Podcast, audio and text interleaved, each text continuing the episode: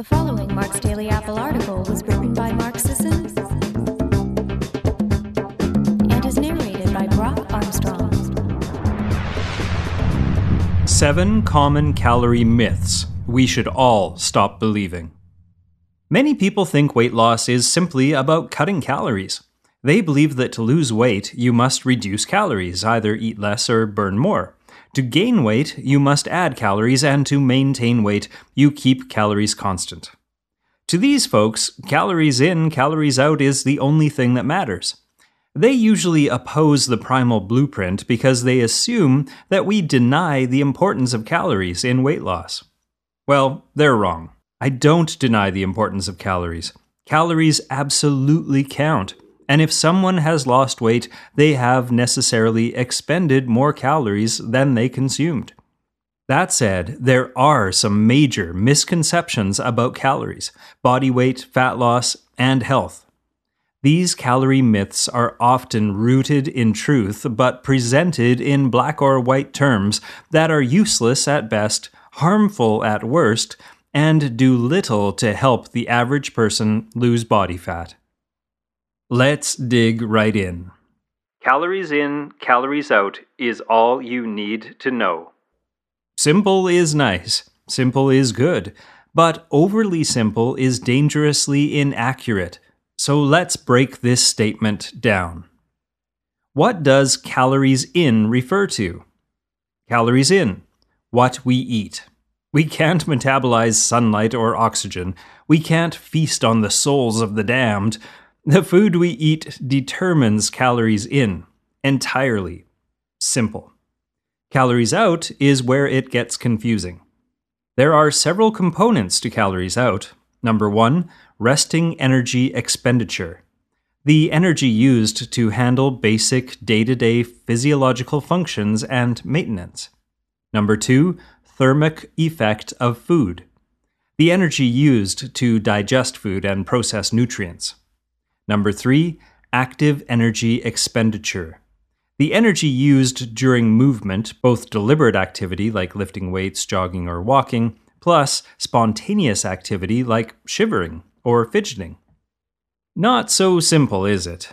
There are a lot more variables to consider. Oh, and about those variables, calories in and calories out are independent variables. That would be nice. You could drop energy intake and maintain your resting metabolic rate while burning the same amount of energy digesting food, even though you're eating less of it, and working out. The fat would melt off at a predictable, constant rate. Anyone with basic arithmetic skills or a calculator could become a successful weight loss coach, and very few people would be overweight. In reality, the amount and type of calories we eat affect the amount of energy we expend.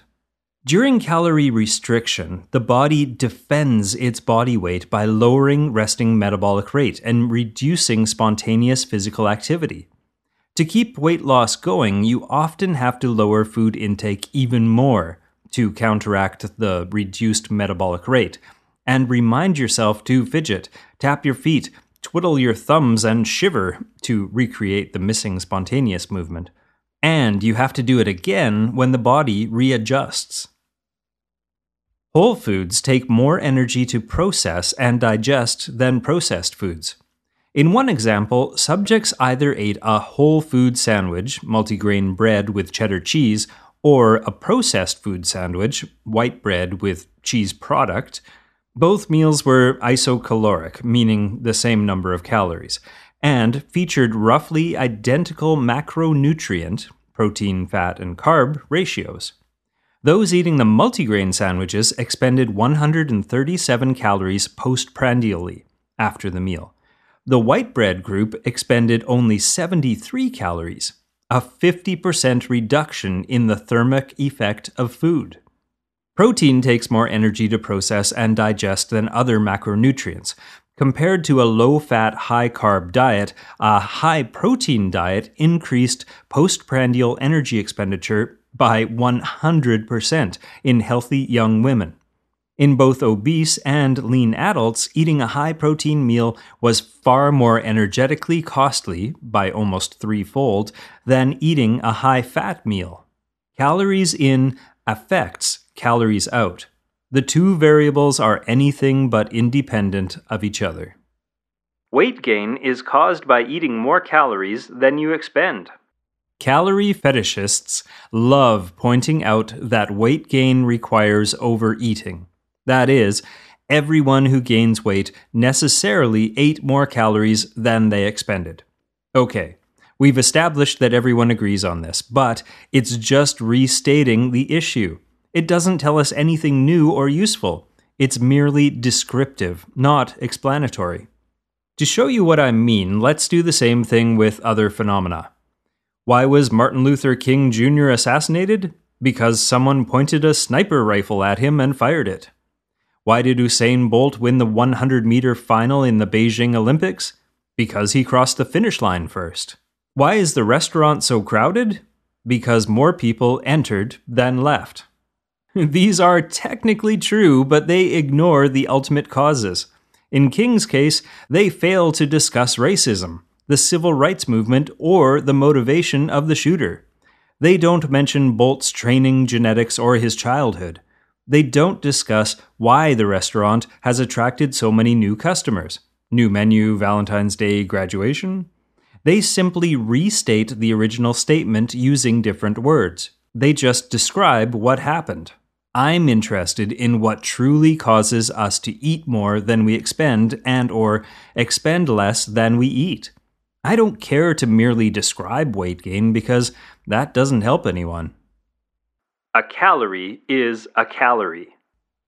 Look, I loved Carl Sagan. Like everyone else, I got chills when he'd wax poetic about a place in the universe and our shared origins as star stuff but just because steak comes from the same star stuff as a baked potato, isocaloric amounts of each do not have identical metabolic fates in our bodies when consumed. We even have a study that examined this.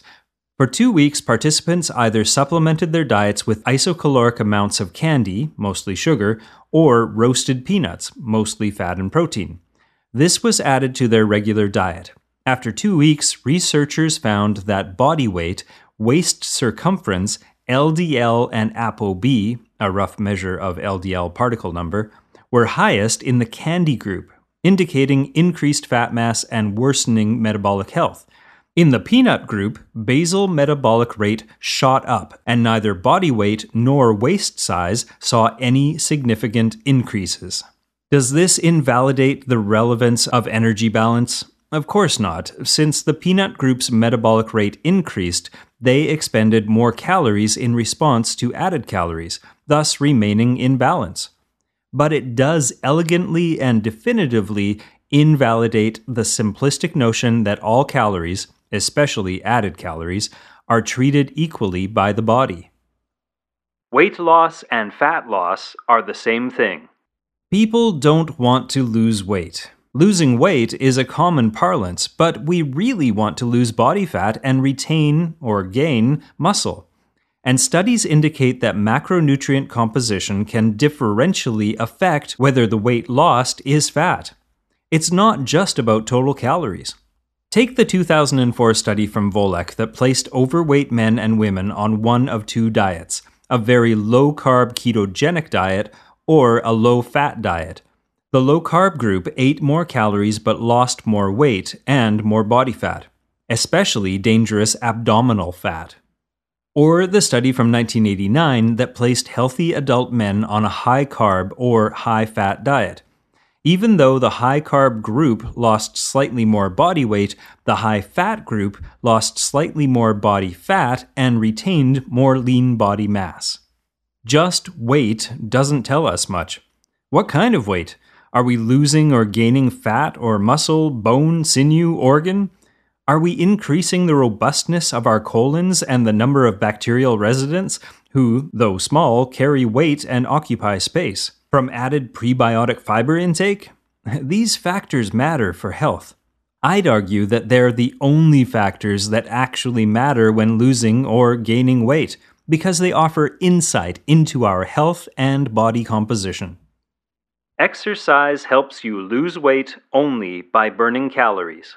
Most people think of exercise as a way to mechanically combust calories. And that's true to a point. Exercise does burn calories, and this is a factor in weight loss. But it does lots of other cool things to our physiology that can assist with improving body composition too. Compared to something high intensity like burpees or something aerobic like running a 10K, lifting free weights doesn't burn many calories when you're lifting them. But it does improve insulin sensitivity, which reduces the amount of insulin we secrete for any given amount of carbohydrate, and increases our ability to burn body fat. It increases muscle mass, which uses calories, protein, it strengthens connective tissue, which also uses calories. It even preserves metabolic rate during weight loss and boosts it for up to 72 hours post workout. All these changes affect the fate of the calories we ingest. If calories burnt were the most important factor, then the best way to lose weight would be to hammer it out with as much endurance exercise as you can withstand, because that's the most calorie intensive. But studies show that combination training, aerobic and resistance training, leads to greater reductions in body fat than either modality alone. Even aerobic exercise isn't just about mechanically burning calories. It also preferentially targets the reward regions of our brains, reducing the allure of spontaneously lowering our intake of junk food. Counting calories allows us to accurately monitor food intake. You'd think that, wouldn't you? Most foods at the grocery store have labels. Even restaurants are beginning to emblazon menus with calorie counts for each item. As humans, we implicitly trust the printed word. It looks so official and authoritative, and it spells out with great specificity exactly how many calories we're about to eat. Except, studies show that's not the case. Whether it's the nutritional information provided by restaurants, the calorie counts on supposedly low calorie foods, or the nutritional labels on packaged food, calorie counts are rarely accurate. Food manufacturers can even underreport calories by 20% and pass inspection by the FDA. Maybe that's why people have so much trouble sticking to their allotted number of calories. If only reality would bend to the will of the label. You may roll your eyes at some of these ideas because they're so preposterous, but consider where you're coming from, where you're reading this. This is how the general public, and often the experts and physicians advising their patients and writing policy, approaches the question of fat loss. Sure, not everyone immersed in conventional wisdom holds every one of these myths to be true, and when they're actually faced with the statement, few will claim that a calorie of steak is metabolically identical to a calorie of white sugar, or that weight loss is the same as fat loss. But when calories in, calories out is the first line of attack against body fat, these are the kind of myths that become entrenched. It's important to take them head on. No one wants to be fat. The obese know they're obese. They've had calories in, calories out drummed into their heads for years. If it were really as simple as eating less and moving more, they wouldn't be obese. And yet, here we are. That might be the biggest danger of the continued propagation of these myths. They convince people that they've failed at something simple, basic, and central to being a healthy, moral human being. Thanks for listening, everyone. Take care and be sure to let me know what you think of these calorie myths in the comment section over at marksdailyapple.com. And check back soon. I've got more calorie myths on the way. Are you dealing with nagging health issues? Wanting to bust out of a body composition plateau? Frustrated by mainstream medical care that either conflicts with or is uninformed about your primal practices? Finally, you can engage one on one with a respected medical expert aligned with primal principles. Primal Advantage Consulting with Dr. Cate Shanahan blends the best of medical science with ancestral health principles and her experience in metabolic consulting with everyone from regular patients at her clinic to elite professional athletes like the Los Angeles Lakers. And you get to take advantage. Work one on one with Dr. Cate to fine tune your dietary habits for weight loss, peak performance, and minimizing disease risk. Visit primalblueprint.com to find out more and enroll in the Primal Advantage program.